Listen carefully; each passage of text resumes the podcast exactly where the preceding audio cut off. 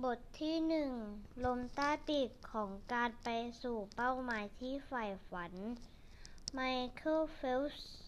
นักกีฬาว่ายน้ำทีมชาติอเมริกา อเมริกันถือเป็นนักกีฬาที่คว้าเหรียญทองจากการแข่งขันกีฬาโอลิมปิก ได้มากที่สุดในประวัติศาสตร์ ท่ามกลางความสำเร็จในวันนี้ จริง ๆ แล้วเส้นทางชีวิตของไมเคิลก็ใช่ว่าจะโรยด้วยกลีบกุหลาบ ในคศ 2000 ครั้งแรกที่เขาแข่งโอลิมปิก เขามีเพียงอายุเพียง 15 ปีในครั้งนั้นไมเคิลกลับบ้านพร้อม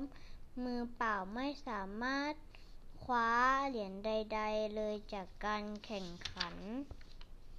ก่อนหน้านั้น ชีวิตวัยเด็กของไมเคิล ก็ไม่ได้ง่ายเช่นกัน แม้เขาเป็นเด็กที่มีปัญหาการเรียนอยู่นิ่งไม่ได้ ซุกซน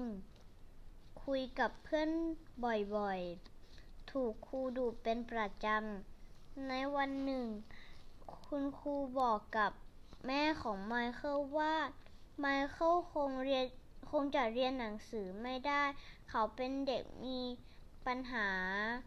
รบกวนเพื่อนและทำให้ครูลำบาก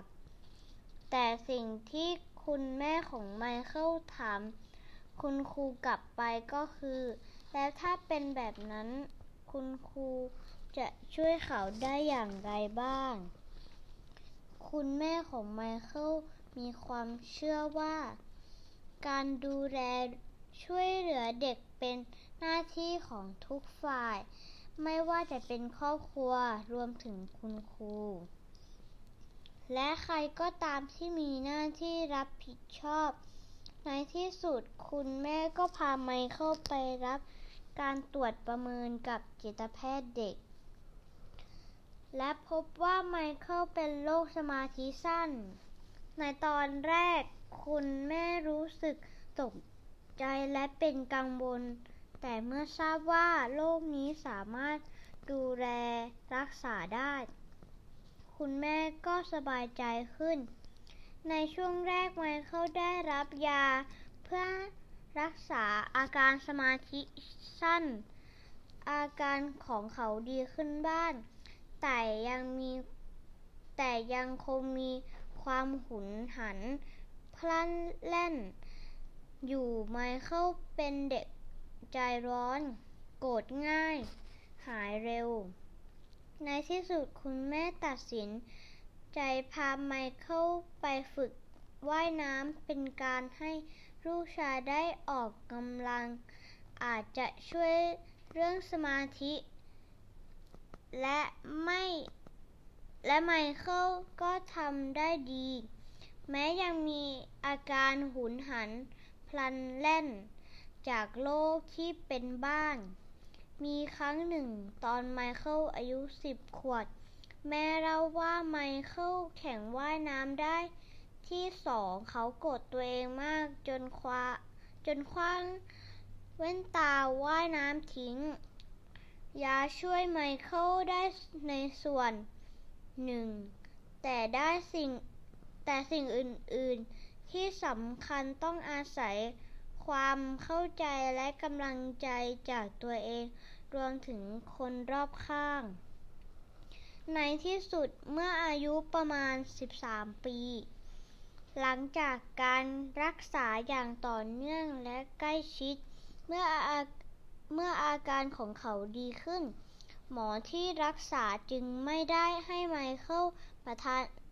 รับประทานยารักษาโรคสมาธิสั้นต่อ เขาพยายามควบคุมตัวเองออกกำลังกาย เล่นกีฬา มีระเบียบวิในในตัวเอง และด้วยกำลังใจจากแม่ อาการสมาธิสั้น